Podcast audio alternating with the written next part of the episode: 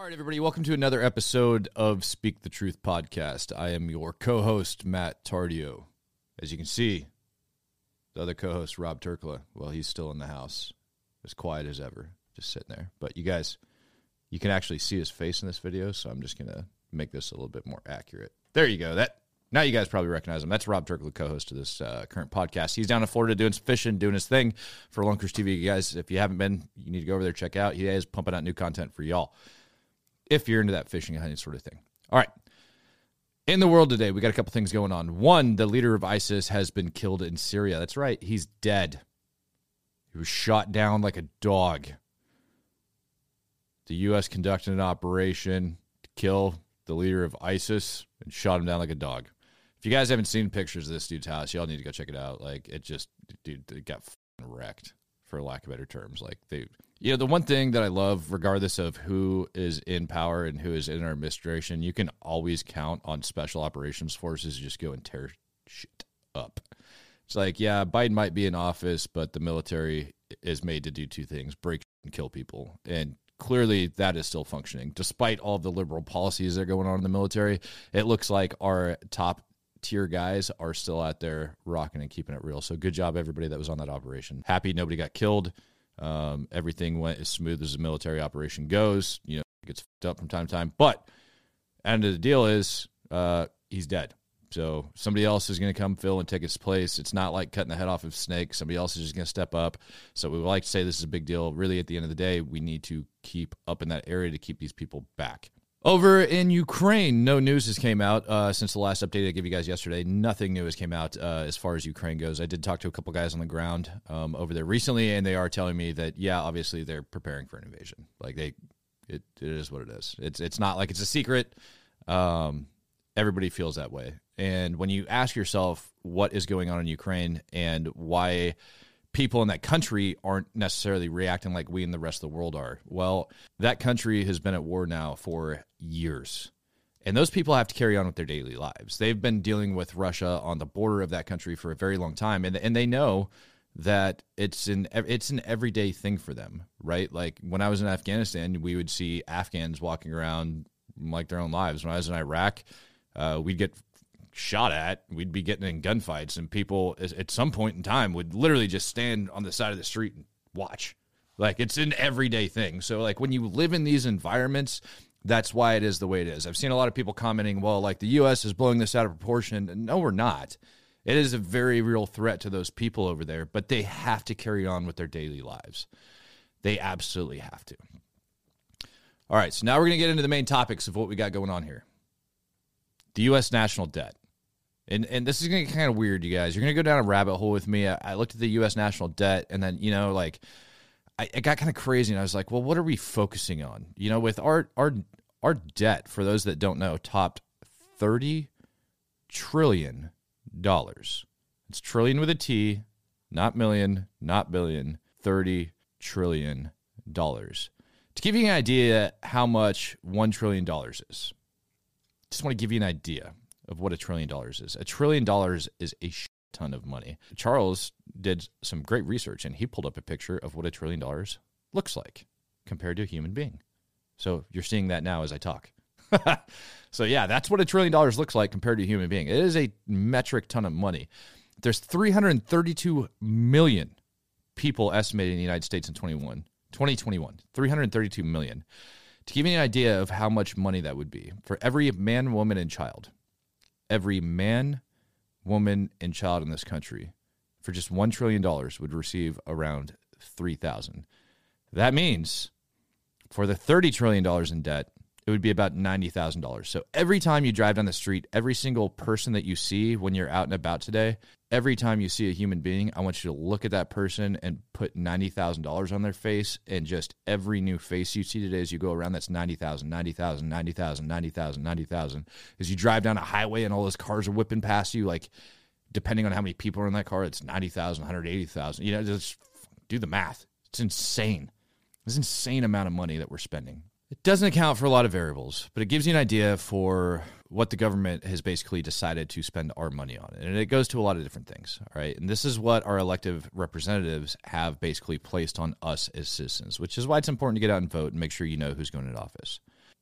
So there is a lot of major contributors when it comes to our national debt over the years. A lot of major contributors. There's things to look at, um, such as you know the housing crash in 2007, all the way through like what was it, 2009, 2010, and you see these like jumps in the price. The war in Iraq, the war in Afghanistan, uh, immediately after 9/11, um, all sorts of things throughout history have contributed to our national debt, and it continues to climb. And so when we have these major crises that appear, COVID, for example, there was a huge climb in our national debt right after COVID. It's, it's interesting to go and look. So this is this is like stupid interesting. So in 2010, our national debt was at 13.5 trillion. 2010, 13.5 trillion dollars. I remember thinking back then, I was like, holy shit, that is a lot of money. 2013 jumps up again, 16.7. By the way, it jumps up every year. 2015 18.1 billion 2016 19 and a half 2017 20.2 2018 21.5 billion so between 2018 and today we have accrued almost 10 billion dollars or I'm sorry 10 trillion dollars in debt wow I'm speaking all sorts of crazy so between 2018 and easily by the end of this year with the way we're spending money we've accrued $10 trillion in debt. 10 trillion.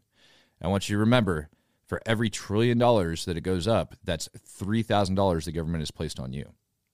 All right. So just in the last, I don't know, what are we looking at? Five, five years? 2017 to 22. Yeah. So just in the last five years, $30,000 in debt from the United States government has been placed on you and your children for every child you have, for every adult, whatever. That's a lot of money. You know that that is that is a ton of money, and at some point, um, the tail is. I mean, it it it it's gonna end up tipping our scales in a very unfavorable direction. And every year, our government goes in and they raise our debt ceiling, and they say it's okay, we're going to take on more debt. So when we look at the U.S. national debt, we tend to look at it in percentage according to the GDP. So in 2007, um, our national debt was about 62% of the GDP.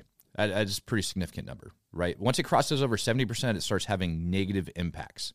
It starts having serious negative impacts. And this is according to economic theory. In 2010, we had that, like, you know, 2007, that's when the housing crisis kicked off, or the bank crisis, or whatever you want to call it this when it kicked off. So in 2010, it jumps up to 90% of the GDP. 90% of our GDP in 2010 for the national debt. Where does it sit at today? 124%. 124% of our GDP is debt. That's insane.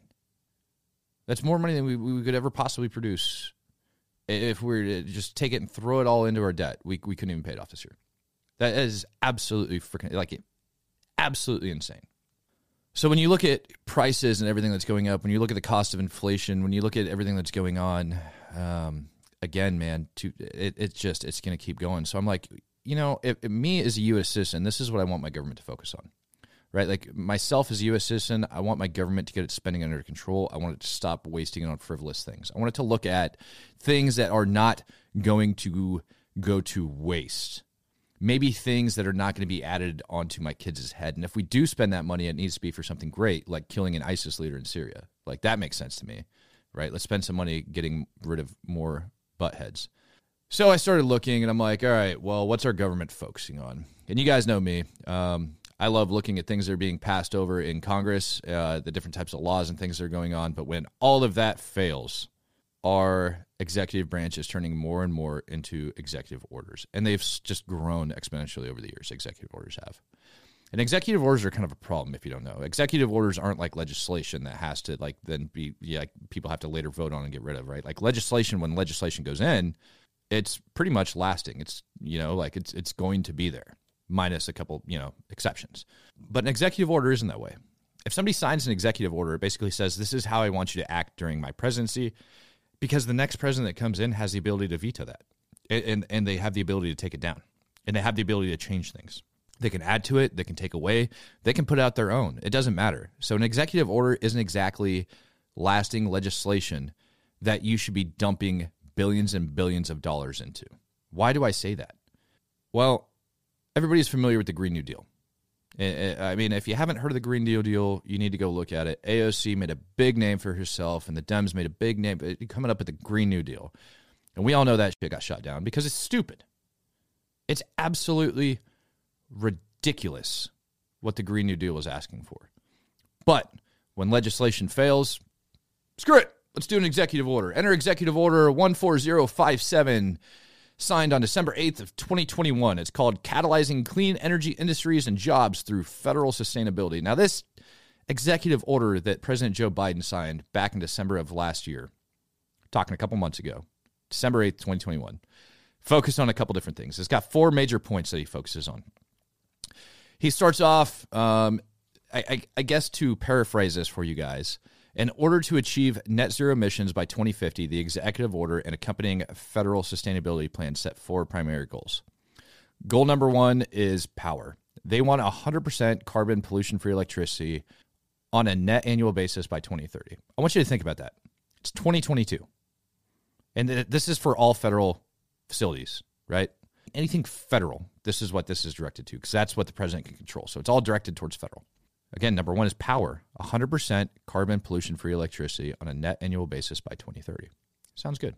Vehicles, number two 100% zero emission vehicle acquisitions by 2035, including 100% zero emission light duty acquisitions by 2027, five years from now. Five years from now, Joe Biden would like to see 100% zero emission light duty vehicle acquisitions by 2027. Buildings themselves net zero emission building portfolio by 2045, including a 50% emissions reduction by 2032. 10 years, ladies and gentlemen. 10 years, 50% emissions reduction by 2032. Federal buildings and materials. Net zero emissions for federal procurement no later than 2050, including a buy clean policy to promote use of construction materials with a lower embodied emissions. Now, that within itself, ladies and gentlemen, is very admirable. I would like to think it's very admirable to want to take care of the world. But where, what kind of an impact are we making on this, and how much money are we looking at spending? Because I mean, that matters, right? Like it sounds good, it feels good. Um, it's a lot like recycling. Like it, it sounds good and it feels good, but is it really good when we look at like the different carbon emissions that go into it? How much of it is actually thrown away? That, that's a whole nother topic, right? For that executive order to come out and make those changes, the reason they do that, if you didn't know, the federal government is a very, very, very large influencer when it comes to contracts, businesses, um, and, leading the industry, right? Because if the federal government wants something, look at firearms, for example, like the Glock. What is it? The Glock 19X.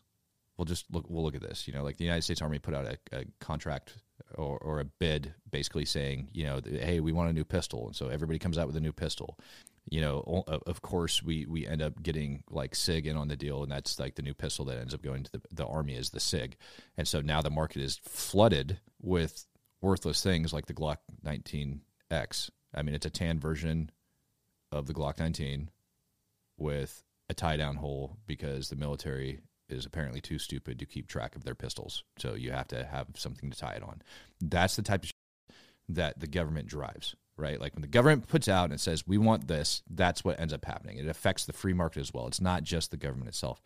So, with all that being said, you know, if, and, and I'm going to get into this in a second, but with all that being said, if the next president comes in office and is like, you know what, this is stupid for us to be wasting our money on this, absolutely stupid, where do you think all of these other materials are going to be dumped? Right? Like, what do you think the market is now going to be flooded with? The United States of America, great country itself and I'm going to be forefront because I'm going to start talking about some little things like CO2 emissions. The United States of America is the world's second largest country when it comes to CO2 emissions. World's second largest country in CO2 emissions, but we're also a very large country with a population of 332 million people. We consist of quite a bit. China, just to give you guys a rough estimate, has about 1.4 billion people. Asia, the entire continent itself, has about 4.5 billion right? One of the things I found when I was looking into all of the figures I'm about to go over with you is that there is a lot of estimates without a lot of actual hard facts. Um, especially on the CO2 emission part. When we look at the Asian countries, when we look at the world's CO2 emissions as a whole and how everything's measured, You know, I've, I've I, I poured over this thing for I, I went deeper down a rabbit hole into CO2 emissions than I've ever wanted to do in my life. Like I feel like I should go put on like a set of Birkenstocks and like wool socks and just go live on the streets in Portland. That's how deep down this rabbit hole I went. And what I found was that there really is a great disparity, but in general, the entire world is itself. All right, in general, this is this is Matt's estimate based on other people's estimates, based on averages, what the hell ever. I'm just going to give you guys a nice round figure to make this a little bit easier. Around 40 billion tons of CO2 emissions for the entire world. 40 billion. You know, call it 40 billion. So when I give you guys these figures and you're like, well, one plus one doesn't equal two, it's because all of these people that are doing all of this different research, nobody can seem to get their figures right. So 40 billion tons of CO2 produced in the world right now, 2022, on average, 40 billion tons. So, how much does the US produce of that 40 billion? Of the 40 billion, the US produces around 4.5 to 4.8 billion tons of carbon per year. That's actually quite a bit. You know, you're looking about 10%, a little over 10%. It's a lot. We're also the United States of America. We have a lot of people. We live at a higher standard than most people. When you look at a lot of African countries, um, you know, those people that are living over there, most uh, there's a lot of people I know from my trips around the world that don't have electricity. They live in like straw huts and stuff. So like not making that or bamboo, bamboo huts. There's schools that comprise of bamboo and everything else. So when you when you look at that number and you think, hey, um, the U.S. produces almost 10 percent of the world's carbon, you got to think that we live at a very much higher standard of living in this country and we produce a lot going back to the world and there's a lot of people in the world that don't live to the same standard that we live here in the United States of America. So yes, we do produce about 10% of the world's carbon pollution per year, fact ish. Well, it's kind of a fact because nobody really has a, a, way of measuring all this crap out, but estimated fact about 10%. I don't know if you can estimate a fact, but I think I just did. About 10%. But we are by far not the world's largest polluter when it comes to carbon emissions. Do you know who is? Here it comes again. Everybody loves the word. China. China is the world's largest producer when it comes to CO2 emissions. About 10.6 billion metric tons of CO2 is produced by China every year. 10.6 billion metric tons of CO2 is produced by China every year. As a matter of fact, they're not even slowing down. China is putting one new coal fired power plant online per day on average in the year of 2021, and it is continuing to grow. In 2020, they brought online more than three times the amount of coal fired power plants than the rest of the world combined. Three times. So China produces twice as much of a carbon footprint as we in the United States do. And they are putting three times more coal fired power plants. So even if the U.S., I'm going to throw this out here before I start diving into numbers about why this thing that Biden is focusing on and the Democrats are focusing on is even if the US went to a net zero carbon footprint, we just have zero tons of like we don't have any carbon pollution per year. China's going to make up for that in tenfold in a couple years here. And why is China doing that? Well, let's talk about what's going on here in the United States. It's estimated by the year 2026, estimated by the year 2026 that our demand for electricity in this country is going to exceed the supply.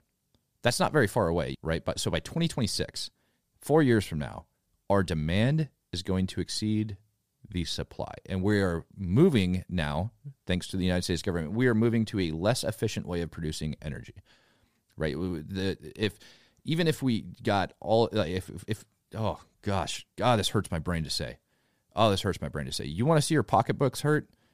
4 years from now, I want you guys to invest in energy. Like it is going to be ridiculous. If the supply can't meet the demand, costs are going to skyrocket. And you're going to start seeing things that we've seen in other countries, like uh, rolling power outages or peak hours, certain things will be shut off, or you're going to have limited capacity. All right, if you're wondering why companies like uh, Tesla are now putting power cells and focusing on solar panels and doing all that stuff, they're not stupid. They're they're actually really smart you know they're doing all this stuff. And those little bits are actually helping contribute to give back to the power grid but it's not solving the whole thing. Why do i bring all of this up? Because ladies and gentlemen if the us government is is is leading towards all of these electric vehicles and electric this and electric that it is going to create a much larger draw on said power grid. Now that estimate that I talked about, 2026, that was based on um, like some information from prior to this executive order coming out, right? So prior to.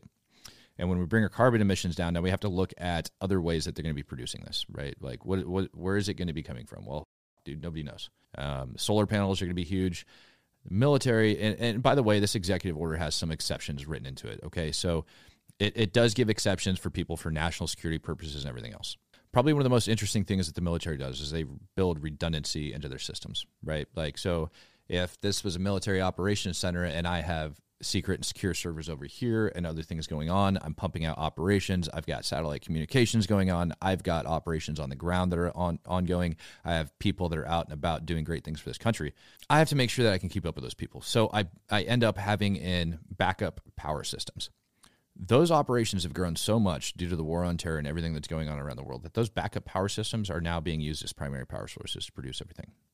And it's going to continue to grow. So now the government itself, it, and luckily it is built in there. So the government's saying, you know what, for actual operations that require 100% ability to work and function, you don't have to worry about this stuff. Don't worry about it. You know why? Because um, it's probably not reliable and it's not going to work. But for everybody else, you can kiss ass. So the government knows that this isn't going to work, but they're they're pushing it on us anyways. Let's go back. Let's keep talking because I'm I'm I'm going a little bit off subject. I'm sorry. Let's get back to this thing. How much do you guys suppose that the United States government has to spend on all of this madness? Like when we talk about implementing this on an annual basis for them to go purchase and buy vehicles and, and, and moving on and on and on and on. So the figure that I found, because again, it varies depending on how you're looking at what the purchasing power is for these people, but the purchasing power for the administration, right? That they're they're basically looking at promising towards putting this in order to leverage and start getting there is about a six hundred and fifty billion dollar annual budget. National debt, 30 trillion, 650 billion. That's a long way. It's a little over 50%. So if you remember that little picture that Charles posted for us that shows like that big thing, I want you to picture half of that trillion dollars, a little bit more, about 65% of that trillion dollars going towards this bullshit every year. Every year. That's what they're putting towards. About 1500 bucks to you going towards that a year. Government's you know, like, you know what? Um, just for this random executive order that somebody's going to overturn. Fifteen hundred dollars for you, your kid, everybody that drives on the street, every person you pass. Fifteen hundred dollars. Every single soul that you see on the street today. Fifteen hundred dollars is getting taken out of their pocket and going directly to this bull. So who's a major contributor? Well, China obviously is a major contributor. China sends a lot of its people, or China produces a lot of it, right? Like I think it was uh, or 10.6 billion metric tons. There we go. China produces 10.6 billion metric tons of CO2.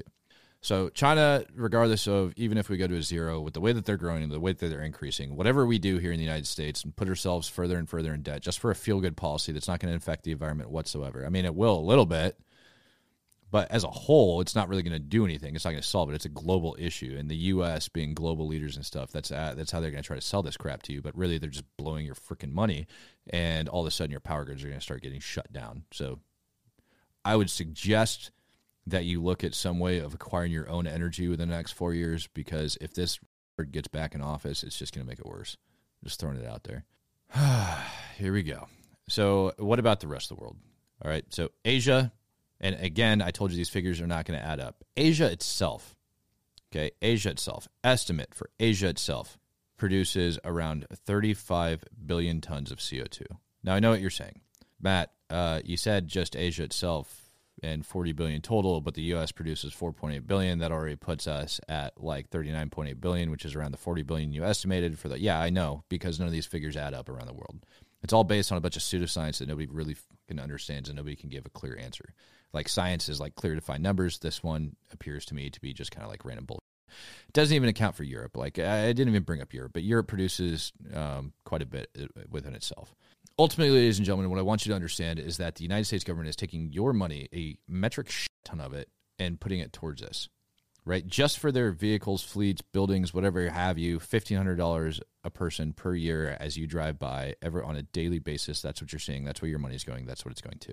It is absolutely ridiculous. Just for somebody probably to come into office a little bit later and shut it down, just for a policy that is probably going to turn this country into a third world organization where you're you're going through rolling power outages. And for those of you that don't think rolling power outages, by the way, are a good deal, for those of you that are listening, saying, "Well, maybe it's not that bad. Maybe it wouldn't hurt for us to cut back on our electricity a little bit." Let me. I'm gonna. I'm gonna tell you a short tale about this country called Iraq.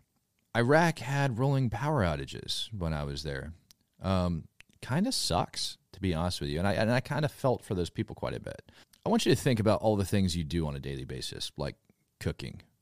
Most of you guys panic when your power goes out for like an afternoon because it snowed and knocked down a power line. You immediately get on, and you start checking and being like, uh, I want you to picture that happening on a daily basis, right around the time that you cook dinner, your kids get home from school, you have things that need to get done. A lot of people are working from home nowadays.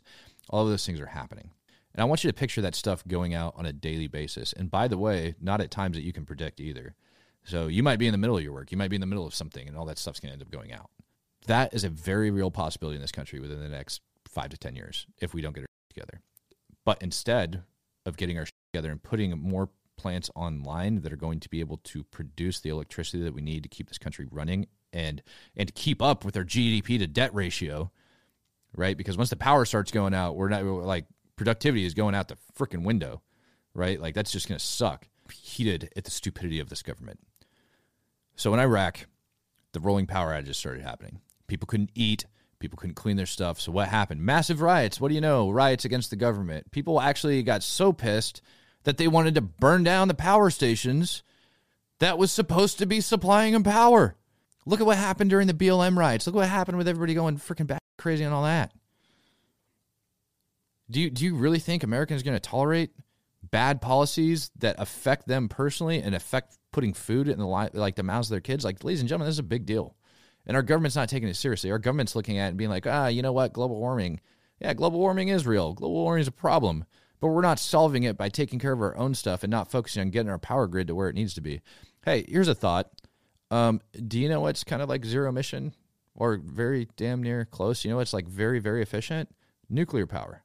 Just throwing it out there all these alternative power sources and everything else, nuclear power. For those that don't know how nuclear power works, uh, you know what, Charles? I'm going to pull a diagram and I'm going to send it to you. So, boom, here's the diagram I pulled for Charles in the future. Nuclear power operates on a closed loop system, okay? So it, it does have uranium rods that sit inside of it, and it basically boils water and it goes in a circle and it's and it has other water that goes through stuff that looks like a radiator. That produces steam which drives a turbine. And it just does that on this random life cycle. Then you take that uranium that was dug the, out of the ground, you put it back in the ground where it came from, and you walk away. That's it. Everybody likes to point to things like Chernobyl. Everybody likes to point to things like Japan. All right, Chernobyl was built by the Soviet Union. It was shortcut. It was short funded in a thousand. There's a thousand things that would never pass here in the United States. Do you know, like on average, if somebody wants to build a nuclear power plant, it goes through about 20 years of litigation and legislation. Those things are being taken offline, and, and nobody wants to put up with it.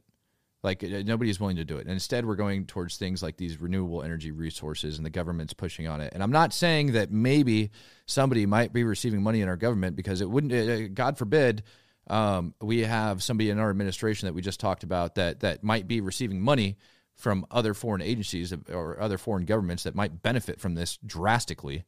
All right. So where do you think a lot of our supplies materials are coming from when it comes to this? I'm just going to throw it out there.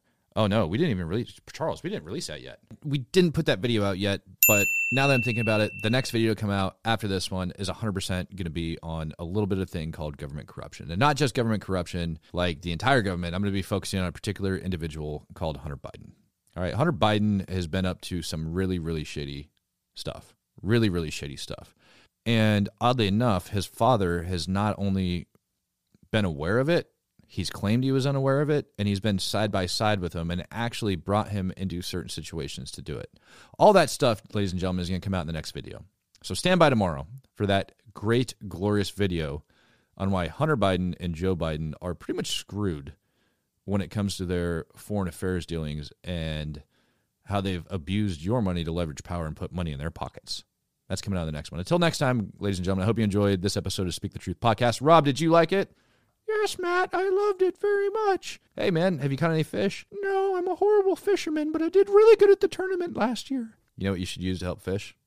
What's that? An ugly stick. Okay, maybe you should try Googan baits, dumbass. I will. Thank you. Can I have some? Yes? Glorious. All right, everybody. See you next time.